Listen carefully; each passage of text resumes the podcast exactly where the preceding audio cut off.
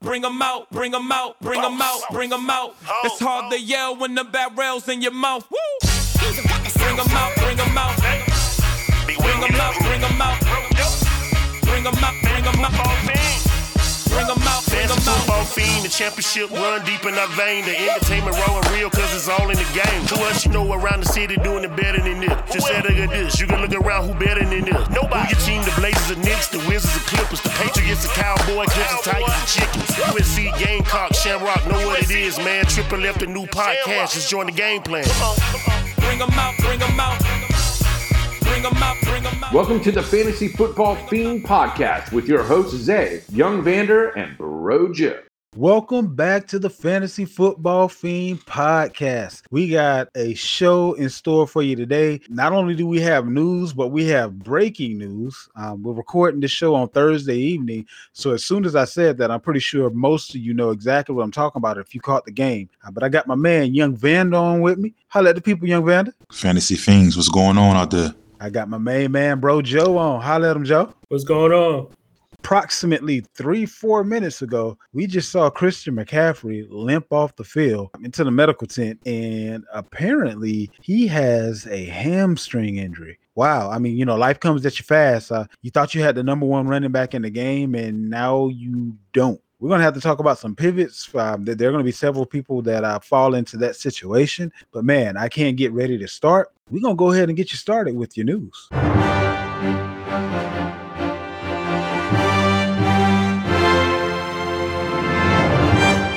And now your fantasy news. So I guess we start off with the hardest hitting topic that we have right now. We know that hamstring injuries can linger.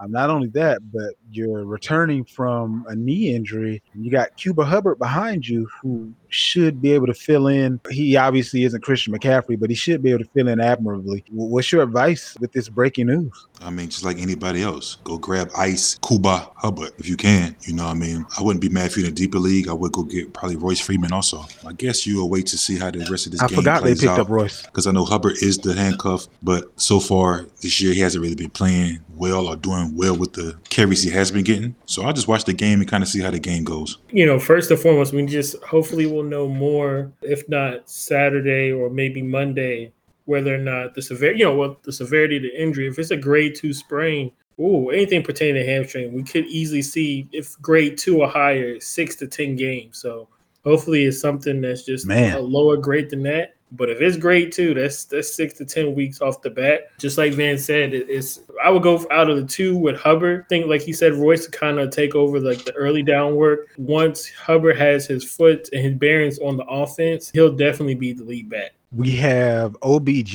who plans to play this week, barring any setbacks in practice, that is. But with that being said, Jarvis Landry just hit the IR. So OBJ might be hitting the ground, and they obviously hope that he hits the ground literally running because he's about all they have at wide receiver as far as top dogs are concerned.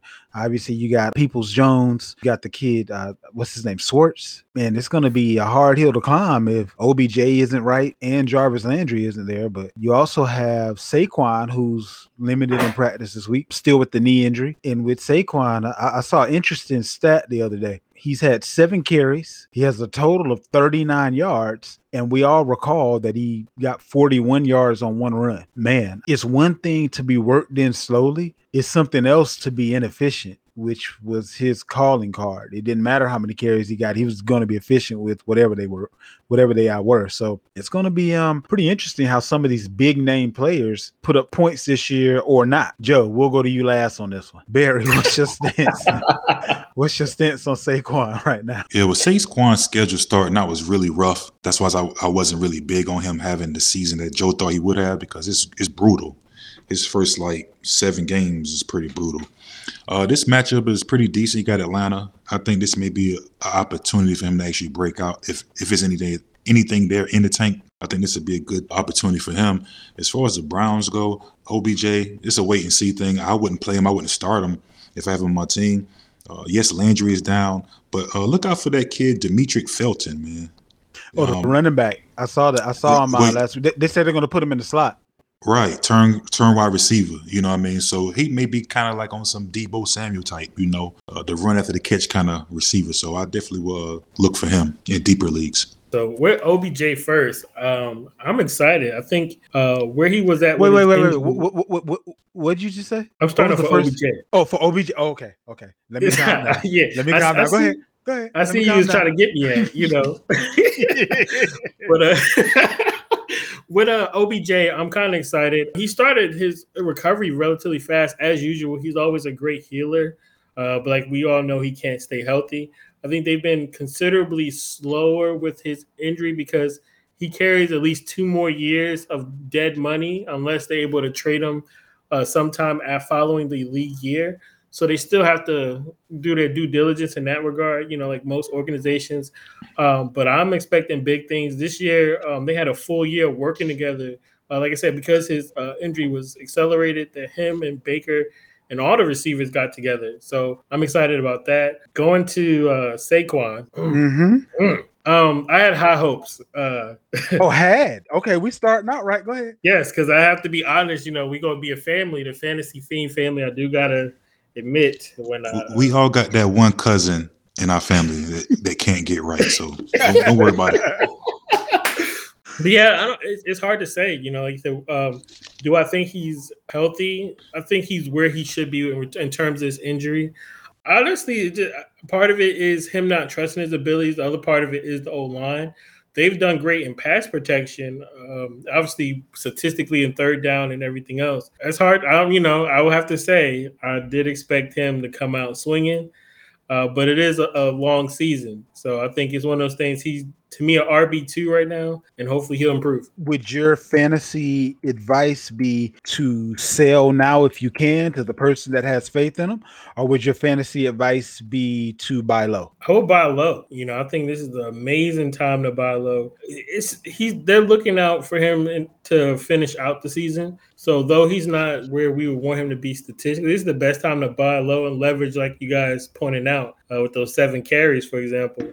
This is the best time to kind of offer him up as a RB two, RB three. At least the second half will look a lot better for him. We could only hope. DeAndre Hopkins, who missed another day of practice, um, this is his second day of practice missed due to a rib injury. Um, whether or not there's fractures or whether or not it's just um, cartilage and he's managing pain, um, didn't really get that much into detail over that. But two days out of practice, Barry, is this a, a veteran preference sort of a thing, or is this something that there may be a little bit of fire? Is, is it not even smoke? And, and who's this guy again? Hopkins, Arizona. All right, you know what it is. There's nothing going on. I mean, just a regular degler. You know what I'm saying? Um, just maintenance. There's nothing to worry about here. You feel the same way about Amari Cooper, who is nursing a rib injury as well? I think Amari Cooper going to play through. He's hurt, man. I think he's going to play through it, of course. So I think you should play him if you have him on your team. I still would play him. I wouldn't bench him, but he's he's going to be one of those guys that's going to tough through it and play. It seemed like week one, and he was grimacing to me week one. I don't know Well, if you know, anybody noticed it. Yeah, I mean, he came into the season still having that ankle injury, so he he, he wasn't healthy in, in game one, and that, that was actually one of the points that I brought out when I said that CeeDee Lamb was going to be a value where he was being drafted at because I personally believe that his talent would overtake Cooper as the number one wide receiver in Dallas. But hmm. if you add injury on top of that, I mean, man, the, the sky's the limit for CeeDee Lamb. That, that's why I really felt he was a value where he was going um, in draft season. Right. Will Fuller, who's a full going practice, would you put the same label on him as you do OBJ and it's a wait and see approach? Or do you think with Fuller, you can go ahead and, and strike him up this weekend? I think you should definitely wait. Also, I mean, he's playing with a new quarterback. Don't forget that part. So this guy hasn't played since last year. Has anything come out and say he's actually going to start? Or are they going to work him in? You know, have you heard anything on that? They really haven't given any determination on that thus Right. far. You got Waddle, you got uh, Parker out there. I mean, they have their whole plethora of wide receivers that are healthy. It's the quarterback that's not healthy. So they do have the opportunity to kind of work him in. Um, it would be my guess that being that he wasn't injured, it was a suspension and then a personal week, whatever the case is. It would be my guess that he is capable of playing a full game. It's just going to you know be a, a matter of whether or not they decide to allow him to play a full game. We'll, we'll kind of all find that part out together, Right. which is why I agree with you. You may want to take the wait and see approach for week For one sure. because we won't. for sure. Trey Sermon is limited with a concussion, and it looks like of the three running backs that are currently available to San Fran, it looks like Elijah Mitchell is going to be the least injured, I would say. And I don't know if any of the guys that they brought in for the uh, workouts, I haven't gotten any updates on whether or not they decided to go ahead and um, bring any of those guys on. So that, to a certain extent, also indicates that Mitchell may be good to go. But everybody behind him is kind of banged up right now, and with the concussion protocol. Um, that's a little bit different. That's not one of those I can tough it out type things. The, the neurologist has to give you the go ahead that you aren't displaying any symptoms. So, do you guys have any inkling um, anywhere to other as far as whether or not Trey Sermon may play this week? I don't see Trey Sermon playing me personally. I think uh, Mhm. they did sign the guy from the Bengals practice squad, uh, Jacques Patrick. I want to say he's an XFL guy. Hmm. Um, big big boy. You know what I mean? He's probably about two thirty. You know what I mean? So he's Goal not your line typ- guy. right. He's not your typical um, Shanahan back, but he's a big boy. They brought him in. I think they're probably going to activate Kerryon Johnson to the to the main team or whatever. And he may get some uh, some of those carries. I think he'll probably play the backup to uh, Mitchell, in my opinion. Sermon was uh, in non-contact jersey today practicing. Uh, Mitchell was on doing like individual drills. Both will come into Sunday questionable, so we all got to be on the lookout. You know, whoever has either player with that one. One thing while I'm thinking about it that I want to mention to you guys and to our listeners, you may want to go ahead and pick up Jeff Wilson and throw him in your IR spot if you have one. Because from the looks of things, he may actually come back and take that number one RB spot. No, no one's running away with that spot right now. So Right. it's it's a it's a pretty good chance. Worst case scenario for Jeff Wilson, he'll have the opportunity to be a part of that committee, but he may just come and take that committee over. So if uh, Trey Sermon isn't what they expected him to be, Elijah Moore's banged up. Hasty's just a guy. Your boy uh, Mostert, he's going to be out for several more weeks. Might be They're a good uh, stash. I, I'm cool with that. You stash him in your IR spot, but it's probably going to be a while before we see some Jeff Wilson on the, uh, playing football. Darrell Henderson of the Rams, who isn't practicing. Uh, we know that he got injured this past week, which gave light to Sony Michel getting a few more carries, if you will. Um, there still is no indication of whether or not he's going to be able to play this week. So, are we looking at him as a most likely he'll go, or are we looking at him as a you might want to go ahead and find your pivot point today because it's unlikely? Uh, most definitely find your pivot point. I mean, you definitely want to be prepared. Um, but Friday practice would be more telling in this situation, in my opinion. I think you see what happens on Friday. That's usually a telltale sign of who's going to play and who's not. Definitely always, you know, be prepared. Honestly, I think you need to strongly pivot. He hasn't practiced all week. Like Vander said, tomorrow will be like the best telltale. But he also is going against the Buccaneers, so it has the Right. top True. rated rush defense. So Sure. I still wouldn't Don't don't feel comfortable playing Michel. Trust me. Yeah, that's true. This is true. But for, for some people though, they, they they may have to dig deep in that bag of tricks to come up with a running back uh, due to injury, or maybe they just started listening to the show and they had poor preparation and don't have the the amount of depth that they need at the running back position. Who knows? But um, we definitely know that Henderson, let's say the Rams backfield in general, probably is uh, a backfield that you're going to pivot from this week, if at all possible. For sure. We have Baker Mayfield, who's been a full practice participant. So the uh, left shoulder injury that he sustained during last week's game doesn't seem to be a lingering issue. We also have Antonio Brown, who tested positive for coronavirus. So he is now trying to work his way back. He has to test negatively twice within a 24 hour time span in order to be able to uh, get back to the team. So we'll kind of monitor that situation as it plays out, but it's a 99.9% chance that he won't be playing this week. Who do you think that benefits most as far as the Tampa Bay receiving corps is concerned? Chris Godwin. I'm thinking Mike Evans. As far as AB being out, Oh yeah, I think you know we already hmm. know that Godwin and Gronk was already on another stratosphere with you know the rapport with Brady, but Mike Evans definitely can take a leap forward. Antonio Brown really caught the passes you know that you know, spectacular catches. And also he took away the seam. And now you're getting, you know, more targets for somebody who's been doing that for several years with the organization. I think it bodes well for him because Godwin and Gronk was doing solid regardless. I'm gonna say Chris Godwin only because AB is not really a red zone guy. I think Gronk has more effect on Evans and vice versa.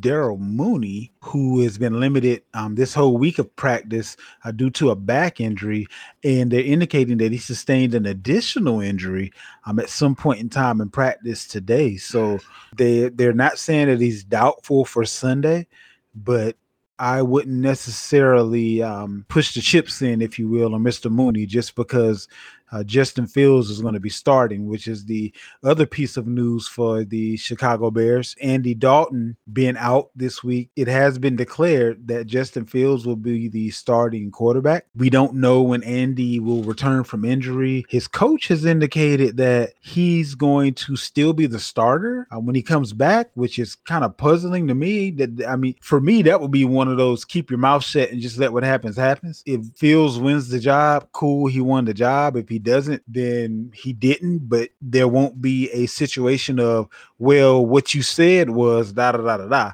I think a lot of coaches find themselves in a sticky situation when they make these grand proclamations and then things change and now players don't trust you. So you got to be careful with, you know, making these grandiose statements. Justin Fields go out there and shows his behind. Right.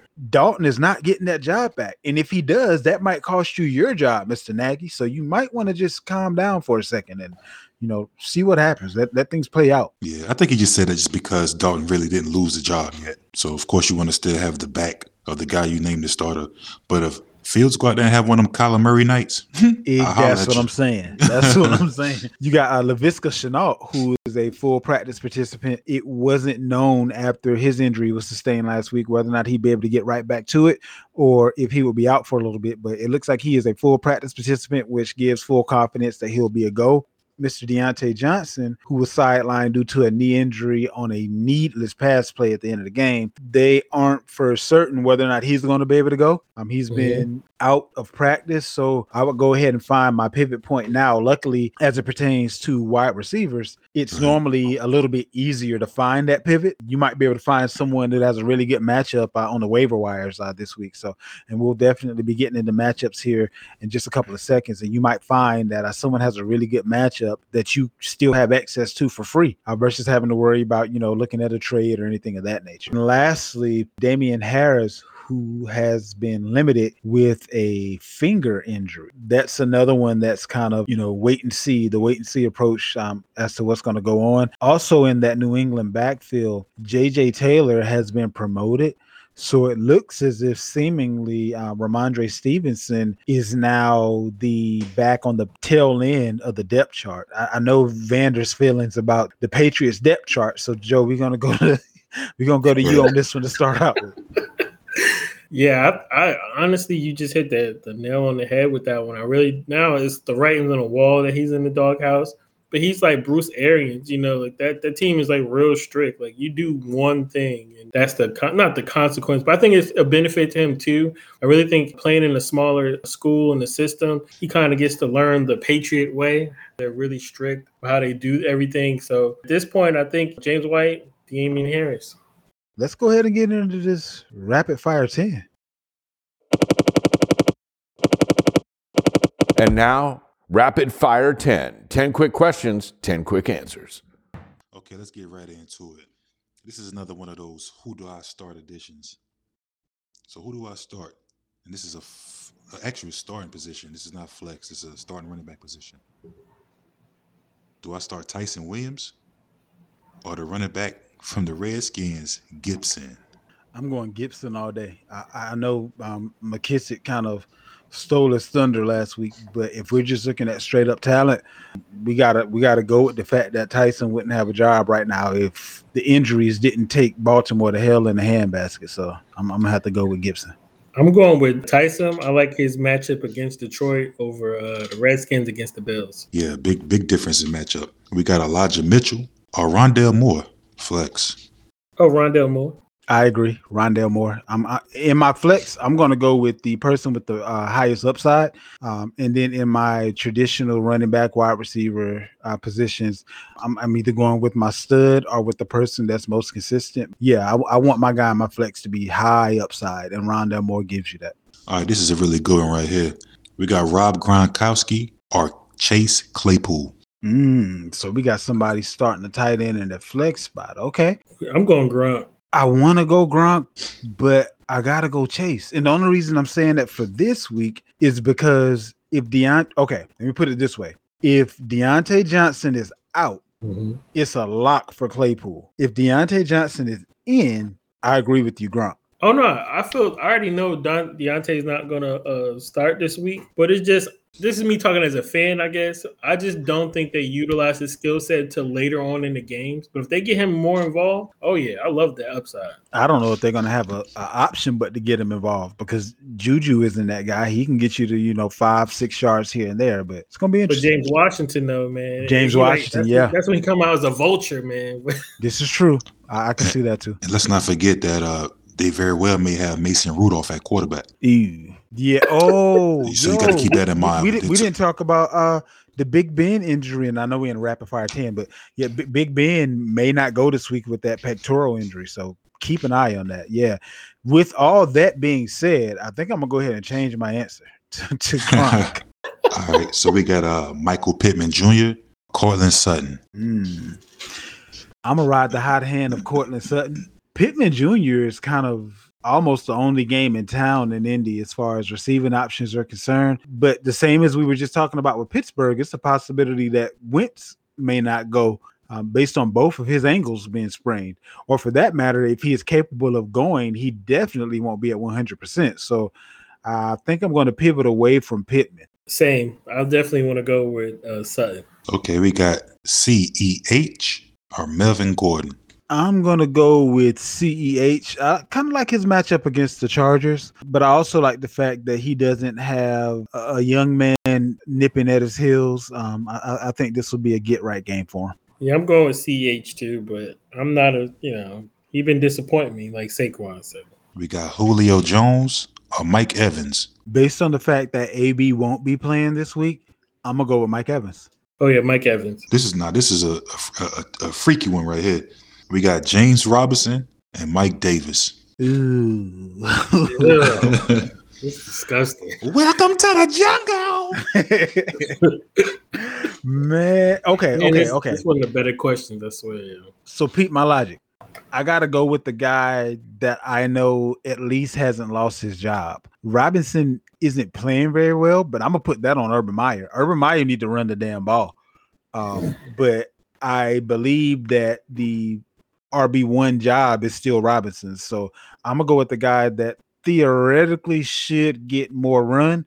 Um, but Davis, man, I mean, we had questions about whether or not he could be a, a starting running back. Um, and, and if you're letting Cordarrelle Patterson, who's been on like six different teams and couldn't really even make the the running back depth chart at these other spots, if you're letting him come in and, and, and steal your cookie, then I'm sorry, I, I don't have faith in you anymore. See that we I agree with him wholeheartedly. I didn't gotta say nothing else. Now speaking of Cordarrelle Patterson, I really love this matchup right here, or these two options.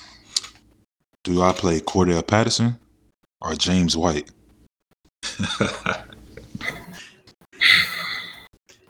I think I may go with James White.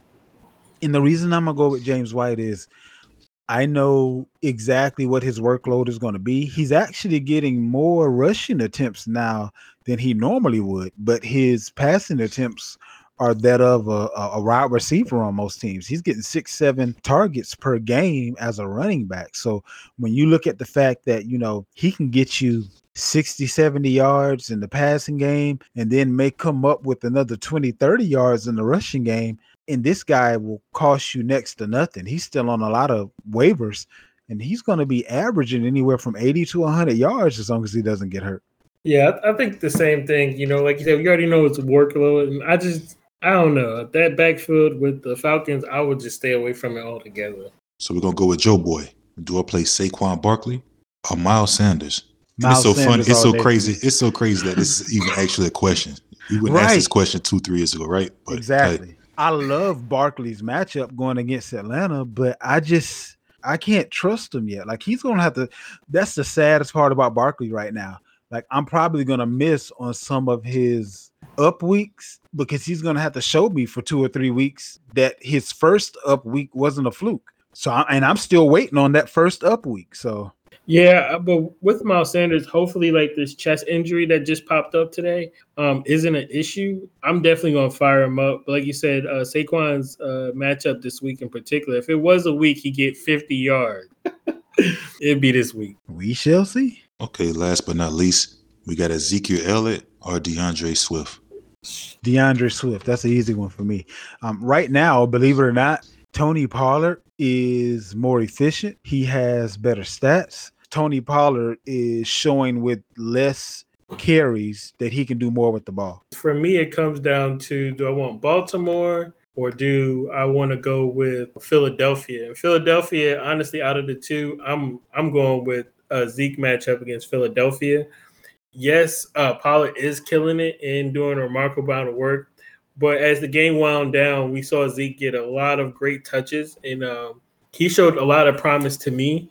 Like, I don't want to go against Baltimore if I'm Swift and I'm still nursing the injuries that he has. The game script is going to call for him to get a lot of more receptions, but I do see it if it gets out of not out of hand, but not as close, being a Jamal Williams kind of game. So that concludes our rapid fire. Rapid fire 10.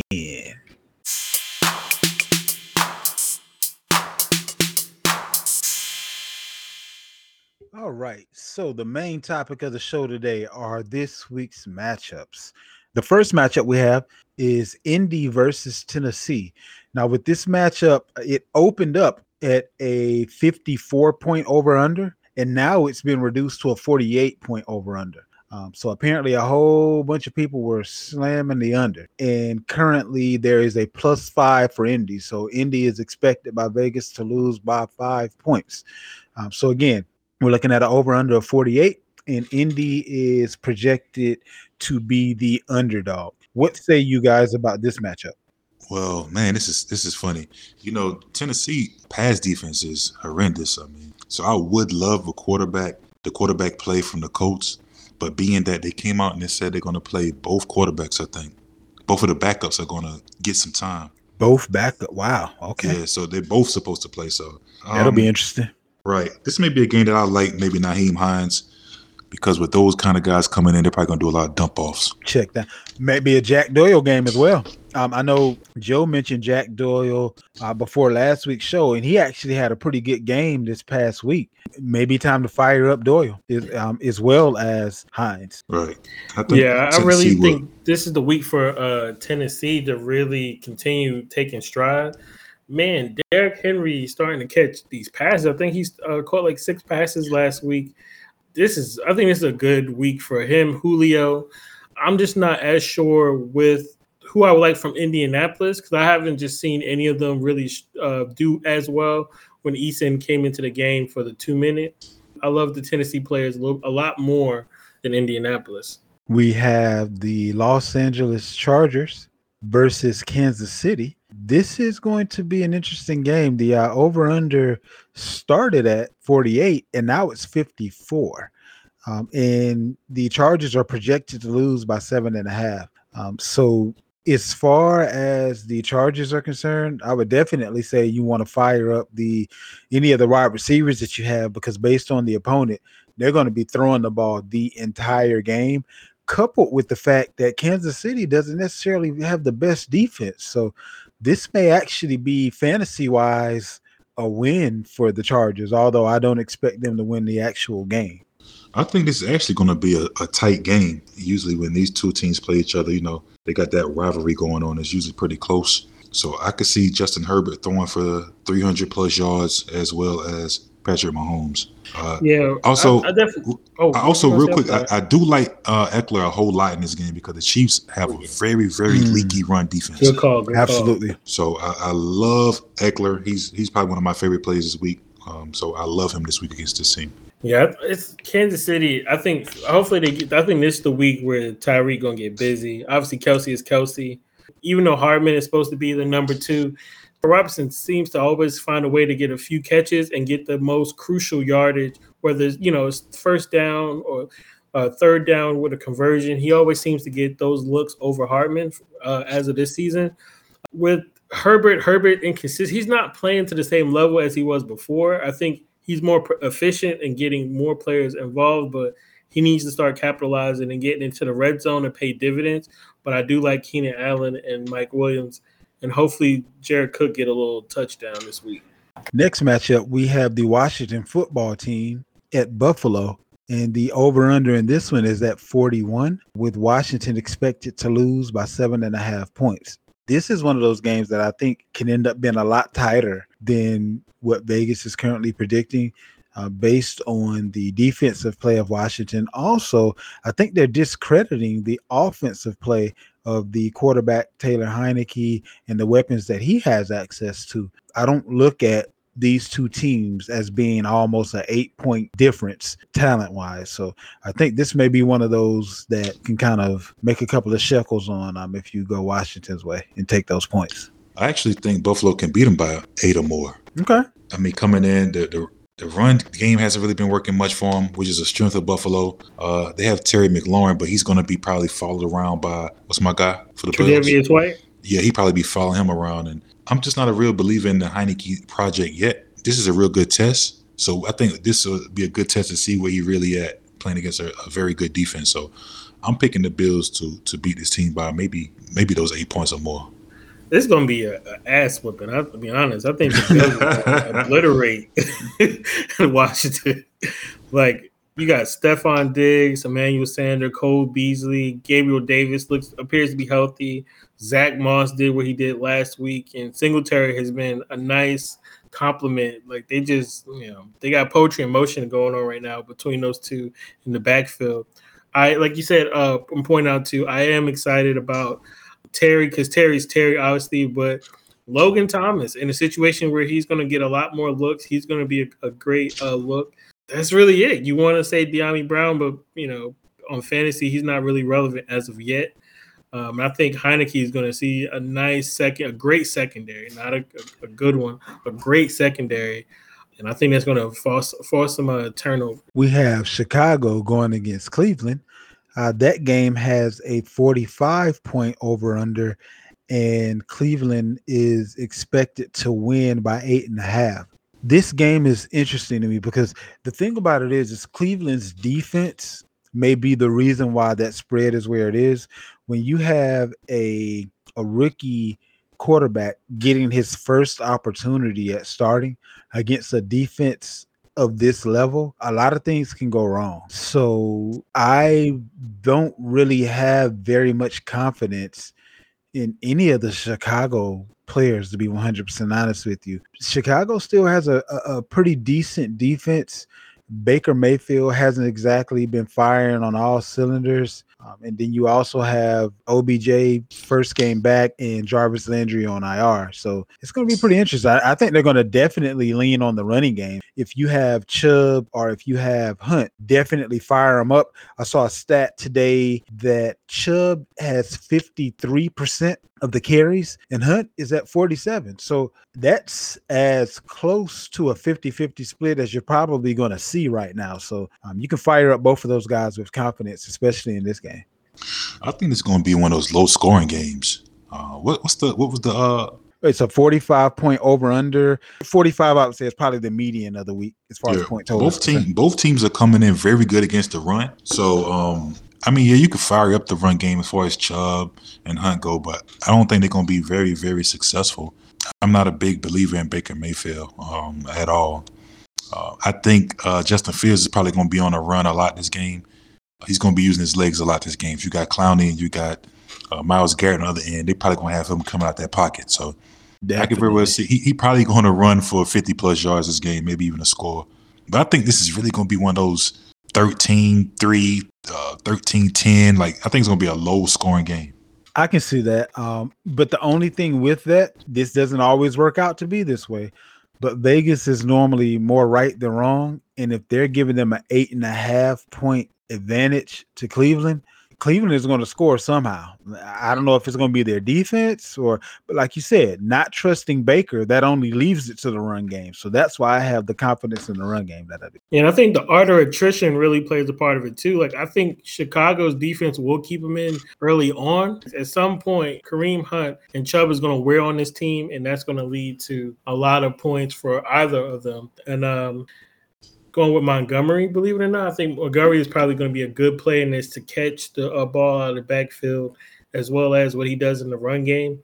And come on, like A Rob is just A Rob. I'm not thinking he's going to go over 100 yards, but I think he's going to definitely have a touchdown, maybe um, five receptions, 67 yards, 70 yards, something like that. We have Atlanta going against the New York Giants. This game actually has a lower over under than the previous at 43 points and Atlanta is the underdog by two and a half. It's funny to me because you know how you just mentioned a couple of seconds ago, Vander, that the Buffalo game will kind of show you a little bit of what Heinicke has because uh, how good their defense is. Right. I think that for Daniel Jones, it's the equal and opposite. He should crush Atlanta. But if you if you get a a, a lackluster game from Daniel Jones against Atlanta, I think it may signify that what we got in the previous games may not necessarily be sustainable or are expectable. So the same way we thought that we were going to kind of have a litmus test, if you will, um, with some of the other matchups, I think this one is going to kind of be one of those. Okay, so are you going to actually beat the teams that you're supposed to beat? So that'll be kind of interesting, and, and and I find it very interesting as well that Vegas has the game at less than a field goal. So it's literally a toss up in Vegas's eyes. And to me, the Giants should be favorited. So that, that's kind of telling me that the Giants aren't aren't the real deal. They just kind of maybe have gotten a little lucky, but we shall see. This game may be close, but I think it's going to be a barn burner. I really think it's going to it's going to be a high scoring game. Both defenses come in are, are not good against the pass. True. So Atlanta's going, Right. Atlanta's going to have to sling it around. Uh, the Giants are going to sling it around. Um, so I, I, think this game is going to be one of the higher scoring games. I want to see Ridley get back into form that I've been looking for him to have this year. Pitts, like, you know, his week two was better than week one. So we maybe get a chance to finally see him get in the end zone. But I think this is going to be a high scoring game. I can see both quarterbacks throwing for over 300 yards, 350 yards each. This is a game where you have to see more Ridley and Pitts. Last week, it was dismal. I, I would expected a huge performance out of him last week. I'm not a big fan of Matt Ryan, but I am a big fan of Daniel Jones in the soft matchup. And Sterling Shepard and Slayton to get some more looks. I know Golladay is um, – dealing with more elements as of late. So he's kind of questionable going into this weekend. But I think uh, it's definitely going to be a good game for the Giants offense. But y'all, like I said, the defense is just horrendous. So it's going to be, like you said, a barn burner towards the end of it. We have Cincinnati going up against Pittsburgh. As of right now, Cincinnati is at a full go, and Pittsburgh is dealing with some injuries. We, we aren't 100% certain what's going to go on with Big Ben just as important on the defensive side of things, right now, TJ Watt is nicked up, and Bush, in my opinion, one of the better linebackers, he's also nicked up. So we have a full strength team going against a team that's not quite at full strength in their division. I won't say rivals because Cincinnati hasn't been good enough in previous years to be Pittsburgh rival, but they they let's let's just say that they're very familiar with each other. And when you're familiar with the team, a lot of times strange things happen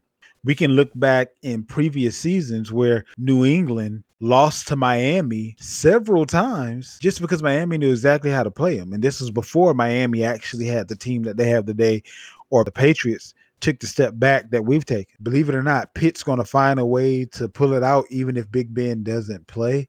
I believe that Cincinnati is going to cover the six and a half points that they have them um, as the underdog, though believe it or not, man, the Bengals defense is actually playing pretty decent so far. And it's funny, Pittsburgh's secondary is not playing well. So I'm thinking maybe this is a game that you'll see Joe Burrow maybe come out of shadow a little bit. Oh, Joe Haden is out. I don't remember exactly why it was, but when you said that, it just jogged my memory. Their starting corner is actually going to be out as well. Hey, hey, what? Well, hey, there we go. So fire up Joe Burrow. The, the guy Tee Higgins he's actually questionable. He didn't practice on Thursday with a shoulder. Friday practice probably be a more indicator to see if he's day to day on this injury. But I, I, definitely like Joe Burrow and, and, those Cincinnati receivers this game. We have Baltimore going up against Detroit. This is actually one of the higher over unders of the week, believe it or not, at 50 points. Mm-hmm. And Detroit is the underdog by seven and a half points. So, do we expect for this game to be closer than what people expect, or do you think Baltimore is going to run away with it? Um, I know a lot of times after a big win, especially in the NFL, um, even in college sometimes, but especially in the NFL, when you have that big win, a lot of time that next game, especially if it's a game that you're supposed to win, it can sometimes be a letdown. Um, do you see Baltimore falling into that trap? I think Baltimore gonna come out and do what they have to do, but their secondary is horrible. They're playing really good up front against the run, but their back end is not doing well. And uh, Goff has actually surprised a lot of folks this year with his plays early on. Let, us take a step back because on the previous show, you were telling the people that cornerback was one of their deepest positions right. that Marlon Humphreys is their true number one, and that Jimmy Smith is no slouch as well. So, what Correct. changed your tune? Well, look at some of the look at some of the guys they played so far. So don't forget that. Like they just played Patrick Mahomes and they played David Carr. Looking at the numbers, they're not coming in that good against the pass. I mean, the first game, Darren Waller went nuts, and then you're playing against Kansas City. I mean, so that's kind of expected. Maybe this game would be more of a, uh, you know, cooling off thing to see where that secondary is. But coming in, if you're looking at the numbers, they don't look good against the pass. But they are one of the deeper teams at that cornerback position. Well, I guess at least works out for them that there are no number one receivers on Detroit's football team. So they can't do but so bad against the receivers that Detroit but, has. But that's another thing, right? If you see the, the game that Waller had, you see the game that Kelce had. Mm. Hockenson, Hockenson, Hockenson. You're right. Man. I You're definitely right. think he'd probably be the number one tight end for me uh, even over Kelce this week. So I think Hawkins will be number one tight end in fantasy. DFS players, he's going to be a little cheaper than your your Waters and Kelce's of the world. You might be able to, you know, win a couple of shuckles with uh, starting Hockenson as your number one um, tight end as far as DFS is concerned. I definitely like that take. It's all go, man. Hollywood going to have a good game. I also think this is a good game for Mark Andrews to kind of get right too. Tyson's Tyson. Obviously, still want Latavius Murray. Um, as far as the Lions, I, I like Cephus. I actually like Cephus coming out of college last year. We've already seen it, even going back to the most recent game, that him and Goff has a good rapport. So I think he's going to be a, a decent play if you have to pivot from somebody. We got New Orleans going against New England. That game is at a 42 and a half point over uh, over under. And New England is the excuse me, New Orleans is the underdog by three points. I I like the fact that New England is now the top dog again versus being an underdog. The over under it makes sense based on the New England defense, also on the fact that they're going to pound the rock, and it's unlikely that the, the the clock will stop very much at all in this game because I believe that New Orleans is going to have that same strategy. Um, they're going to try to run the ball as much as possible, but in this game, do you start your guys or uh, what do you do in this one? Because I'm perplexed by the fact that New Orleans secondary, I believe, may be one of the best that Mac has seen, and I believe that New England's defensive line is going to be one of the best that the New Orleans O line has had to contend with and then a couple of games, I especially this previous game, you know, they kind of came back down to earth. I thought we may have had a eagle flying there for a second, and then you know we, we came back down to Winston being Winston, and Winston's offenses going the way that they normally go if he doesn't have an easy enough secondary to contend with. So, which direction do you think this is going there? Me personally, I think it's going to be another one of them low scoring games both teams are very good against the run. So all this, we're gonna try to pound the ball. I don't see any one of them pounding the ball at all. You know, uh, New Orleans is definitely good against running backs, and we've seen what New England has been doing against running backs. So whoever can keep the chain going on third down, which quarterback can do that will be the team that wins. Definitely not to be the run game. I don't think for either team. New England is about to put an ass whooping on the New Orleans Saints. it is a copycat league, but also the innovator is uh, no other than Bill Belichick. We just saw how Panthers was so creative on the defensive line attack. Jameis Winston giving so many different looks. This I think Jameis is going to be seeing stars this game. And on the other side of the field, though New Orleans is good typically against the run, again, being a copycat league, Josh McDaniels is an innovator as well. And he only needs James White to do what James White does and catch those seven passes out the backfield.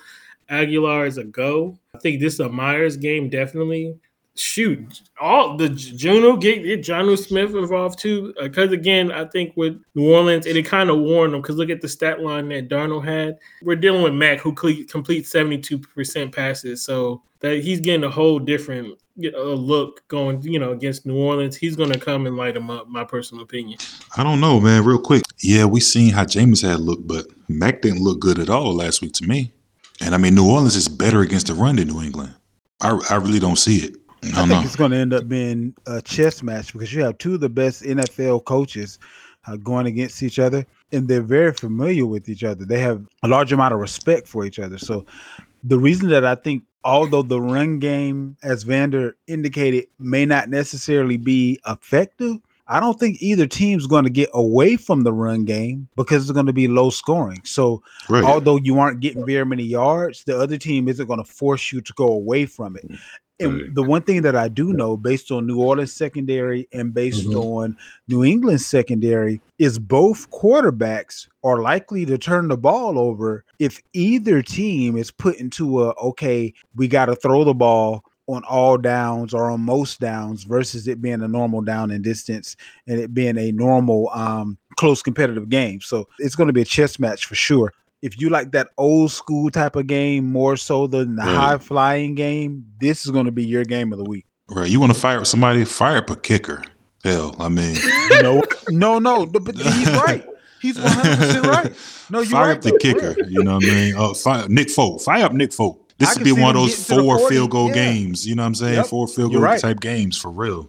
I can see that more for the Saints side than even for the New England side, just because Winston is capable of giving you the amount of yards that you need to get over into the opponent's territory and putting you minimally at least in field goal range, even if they can't finish the deal. So, not to mention that uh, Kamara is no slouch either. So, I, I think that combination is going to put them in field goal range. Often, that's a spot on take.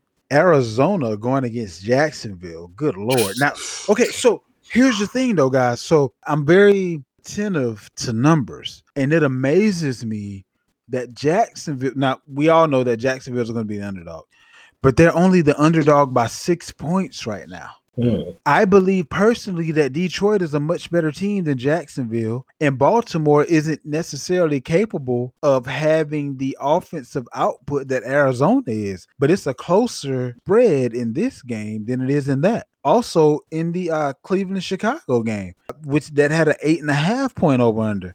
So this one is kind of puzzling me a little bit and it's making me want to smash Arizona minus six but I'm trying to figure out if there's something that I'm missing or what. But I can't man. see Jacksonville being within six points of this team. Hey man, 52 point over under, by the way. Go get your money. uh, okay, all right. I just want to make sure I wasn't tripping. It's crazy. Mike uh, Urban Meyer was mic'd up last week. He came out. He said, "Man, it's like playing Alabama every week." Yep. Yeah. Welcome to the NFL. Yeah. Yep. That's right. And Pretty Alabama much. will be in town again this week. Like so, yep. so yeah. nah, I, I, see Arizona running these guys off the field, man. I don't know how is that close.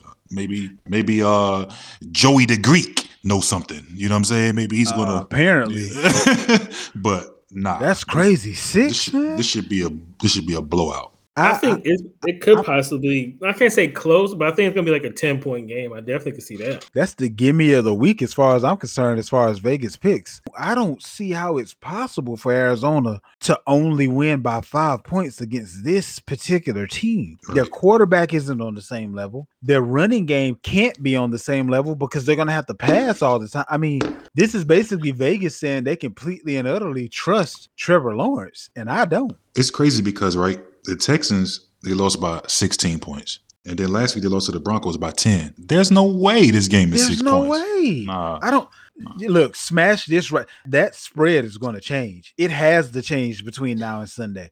So if you're a betting person, get that now. And, and actually, that may have even changed from where it started out. That's free money, right? Um, Somebody gonna lose their job in Vegas. Like I meant to say sixty. I meant to say sixty-six, not six. we have Miami at Las Vegas. They have an over under of 44, and Miami is the underdog, but only by one point, which that is very interesting because normally the home team gets three points just for being at home. The fact that Vegas sees this as a one point game tells me that this may be the upset of the week, and you may want to bet the money line on Miami. Well, maybe it's early, and maybe Vegas want to see for sure about David Dave Carr's uh, injury. It looks like he's going to play. That's what I'm maybe, saying. Maybe when they that initial stat line came out because they have Jacoby Brissett starting for the Dolphins, and Exactly. So I don't know. And I, with I that might- Raiders defense looking the way it's been looking the last couple of weeks, th- This this sound these two games you just free talked money about. game. These last two games sound like a, a parlay. You now you got two Yep. for two. You know what I mean? You're So. You're right. take Raiders, take Cardinals. I'm really big on this matchup in particular. I think honestly, as far as like Kenyan Drake, I think this is not his kind of day. Um, I do like Brissett and the weapons he has and the familiarity with them. So I do see it being close in that regard. I, I love this being a DeVante Parker game, definitely. the New Jersey Jets going up against the Denver Broncos. This game actually has the second to the lowest over under. I believe the lowest was Washington against Buffalo at 41. This one is at 41 and a half. And the Jets are underdogs by seven and a half points. I think you smash Denver. I I don't think seven and a half is enough. Zach Wilson is looking at a defense that's in the same vein of the defense that he faced last week. He's going up against a defensive guru type of a coach who preys on rookie quarterbacks, the same as Bill Belichick does. Uh, Vic Fangio is a stellar, stellar defensive coach. And the Denver offense has been a surprise thus far, especially with the amount of points and the amount of efficiency that they're able to put up without a Jerry Jeudy. This game, I believe, is going to be Denver all the way. I don't think that the Jets offense or defense is going to be able to contend with these guys.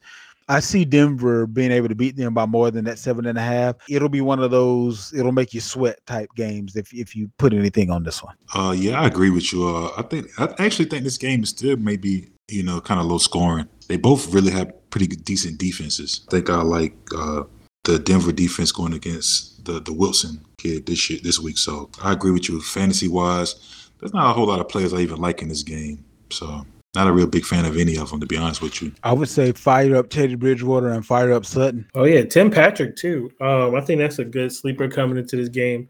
I still like Corey Davis, obviously, because Zach's going to have to throw to someone. I don't think this is a good game for Elijah Moore to bounce back. Be honest with you, either. And then Javonte Williams, obviously, is Javonte Williams. Melvin Gordon, uh, I'm not too sure about because it seems to be that he has to break a long play to kind of be fantasy relevant at this point. We have the Tampa Bay Buccaneers at the Los Angeles Rams, which this game I cannot wait to see. This is going to be like the main course as far as I'm concerned this weekend. The over under, obviously, is the highest of the week at 56. Tampa Bay is an underdog by two and a half points, which doesn't surprise me because that's basically Vegas's way of saying that they like Tampa Bay because normally, like I said previously, the home team automatically gets three. So the fact that they're only an underdog by two and a half and they're playing against the Rams at the Rams bodes well for Tampa Bay. I think this is just going to be a good game all around, both fantasy and just traditional, if you like football type of a situation. Man, this is our preview of the NFC Championship, in my opinion. Man, this this is a this is going to be a really really really good game. Um, but I like Matthew Stafford. I love Cooper Kupp in this game. The Buccaneers defense secondary is very leaky, and the last two weeks we've seen what the chemistry that Kupp and Stafford has.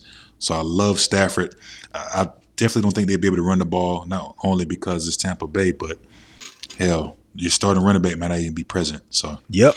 I think this is one of those 400 yards. Maybe I'm trying to push 500 yard games for Stafford. I really think they're going to sling it around. This is going to be one of those give you that playoff feel. And I'm curious to see the Jalen Ramsey project. They've been moving around a lot. So he may see some everybody. He may give. He may be on Gronk. He may be on Mike Evans. This is a tremendous matchup, man. I, I like you said, I love both all of their weapons. I'm just not a fan of the running backs, obviously, but everybody, everybody else, literally, even well, not Higbee. I don't know it because because they have so many stud linebackers over there with the Buccaneers. I don't know if Higbee can get busy, but everybody else, and I think this is probably a four touchdown game on both. Well, yeah, I can say that a four touchdown game on both sides of the field with Stafford respectfully and possibly Brady because at some point. Bend but don't break. Brady's going to find a way with his second half adjustments to get those touchdowns when needed. We have three other matchups to go. Seattle versus Minnesota, which is a 55 point over under, just underneath the over under that we just talked about with the Tampa Bay Rams game. Minnesota is the underdog by three points. Now, this is the flip side of the, the game that we just talked about because, again, normally the home team automatically gets three points. So that means this is indicating that Vegas believes that Minnesota should actually lose by six points, which is why they're the underdog by three points, although the home team gets three.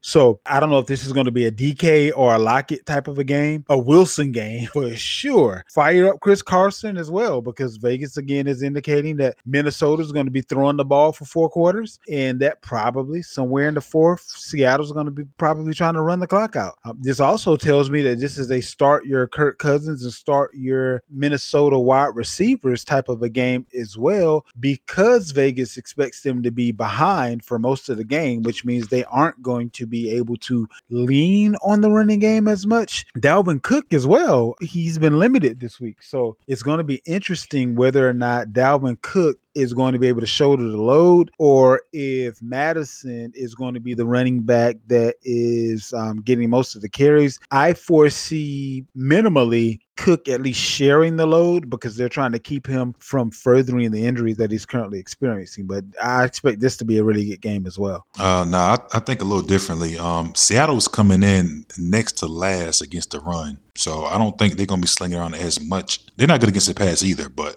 I definitely see Dalvin Cook having one of those games. I definitely like Russell Wilson, Tyler Lockett, DK Metcalf. They're going to be slinging around the other end. So you may say a little Chris Carson. I think it's going to be a big Russell Wilson day and a big Dalvin Cook day. Oh yeah, with this matchup, it's it's gonna get it's gonna get crazy. I, I like this matchup. If anything, uh, as far as the Vikings, because you guys really pointed out a lot of good players. Dalvin Cook, as far as that's concerned, Zimmer's already said like he thinks more likely than not that Cook is gonna play. So I think definitely he'll be out there. Like, but to what extent we have to see. But he's a he that guy. He's tough as nails when it comes to playing hurt. I like KJ Osborn for the Vikings. He's been really cementing a great role with them. Like you said, because this game is going to be a good back and forth, and they're going to have to definitely cover uh, Justin Jefferson and Thielen uh, quite a bit. Uh, I look for him to definitely continue the stats he's been putting up lately. As far as Seattle, I would love to call us a Metcalf game, but he's been not saying underwhelming, but he has been a focus of his offense. Like uh, Lockett has really just been he been beating up these DBs all these weeks. God damn, this guy's just when you think he's going to be inconsistent this year, he he's been everything but. I think this is a, a definitely a Carson game, even though it might not all show in the yards. He's definitely picking up volume as far as uh, receptions. I think it's going to bode well for him. And our last two games here, we have uh, Green Bay versus San Francisco. That's a 50 point over under. And Green Bay is the underdog by three points. I actually like Green Bay to win this game. You know, San Fran defense usually has his number. You know, he usually have a problem with us. I Well, I mean, Vegas agrees with you. So, but again, actually, belay my last. Vegas thinks this game is a toss up, and San Fran is the home team. So, for Vegas, I mean, for uh, Green Bay to be getting three points, that's apropos. This being an even game, so it's really, it really looks like it's going to be a toss up. And then you have again, like I said, the fifty point over under, which means that you should probably fire up everybody that you got to go in this one. I also think this is going to be a get right game for George Kittle. Let's also keep in mind how it is George Kittle normally goes about getting his points, right? More often than not, when George Kittle was shining, it was because there was no Aiyuk and Deebo was hurt. So I don't necessarily look at it adversely that right now at this point, Kittle isn't putting up the necessarily the stats that you might want him to put up. I believe this will be a get right game for him. Yeah, like I said before, San Fran usually play the Packers pretty well. And uh, maybe you see a little bit of uh, Vegas is maybe trying to figure out that run situation with the 49ers. Maybe that actually plays a part. I definitely think this is the Packers and have blown them out, man. I think the the the biggest ace in this whole thing is Aaron Jones, somebody who had almost 20 touchdowns last year, is not showing any signs of diminished return as far as his uh, profitability for those who drafted him. They're using him in so many different ways, and also too, LaFleur's offense is very similar to what they already have with Kyle Shanahan. They actually are, are disciples of the same um, type of West Coast offense. So this is something uh, that's definitely prelude to both defenses, but I also think it's way more weapons for Green Bay than for the 49ers when it comes to offense because we expect the defense to hold Aaron Rodgers to some extent, but can you stop Davante Adams? And if you do, can you stop Aaron Jones? Is a question nobody can figure out in the NFL. And lastly, we have Philadelphia going up against Dallas in, in a divisional rivalry game on Monday evening. This game actually has a 52 point over under. Philly is the underdog by three and a half points, which means Vegas feels that they are a half point underdog. I believe that Philly is going to figure out a way to pull this off. It's going to be very interesting whenever you have teams that are so familiar with each other in divisional matchups. I would put all my fantasy starters in, all my studs. Now, DeVonta Smith is a go, Hurts is a go, Goedert is a go. What about that? Sanders. What about that Cowboy run game? I don't. With the Cowboy run game, I would actually. I don't think that it's going to be an adverse situation for the run game. Um, I know Philly normally has pretty good defensive line, and they are normally pretty good against the run. But again, with divisional games, they can be kind of funny. It wouldn't be the first time that Zeke is run them into the ground, or with the running back that's actually currently running better than him, Tony Pollard being that kind of quick twitch guy that can get around the edge or can catch a pass out of the backfield, that actually lends itself more so towards being able to have good numbers against the Philly defense based on the fact that they're a okay, I'm gonna stop you right in the middle with Fletcher Cox, but with Brandon Graham being hurt, the defensive end, I can go around the outside all day. I, I kind of feel like I, I wouldn't shy away from starting any of my starters in this game. I think Dak Prescott is going to have one of those games this game. You may see a two touchdown game from a CeeDee Lamb. You may, I, I definitely say, see if Amari Cooper plays, I definitely see both of those guys going over 100 yards receiving. I think it's going to be one of them games where Dak Prescott going to sling it around like he in the park. We already spoke really well on the Cowboys. We already know to start all of them. To me, again, another pivot play is Quez Watkins because Jalen's going to have to really show the world on Monday Night Football he can keep pace. He's going to have to bomb into one of his most reliable and more comfortable targets out there, which is Watkins. I definitely like Reagor and Goedert. Everything going on with Ertz. Miles Sanders is a toss up due to um, hit the injury. I think it's minor, but I really like Gainwell in this game script as well too. Similar to how we view Pollard, Elliott. I think the same thing with Sanders is game Gainwell is going to fit really well into this game script too. And that wraps up your matchups for this week. A little bit of business to take care of right quick. You can find us at Gmail at fantasyfootballfiend at gmail.com. Twitter is at fantasy underscore fiend, F E I N. IG, Fantasy Football Fiend, again, F E I N. And on Facebook, the Fantasy Football Fiend Family Facebook group. Vander, give me info. You can reach me on uh, Twitter, also Instagram at Young Vander. Feel free to send me some questions. Do you have any? Uh, should I sit this player, start this player? You know, any fantasy related questions, feel free to send them over and I'll hit you right back. And that takes care of this week's episode. Promise you, if you stay tuned, you're going to get access to something that's going to make your fantasy season that much better. That's our job to give you the information. It's your job to make sure that you use it. We out.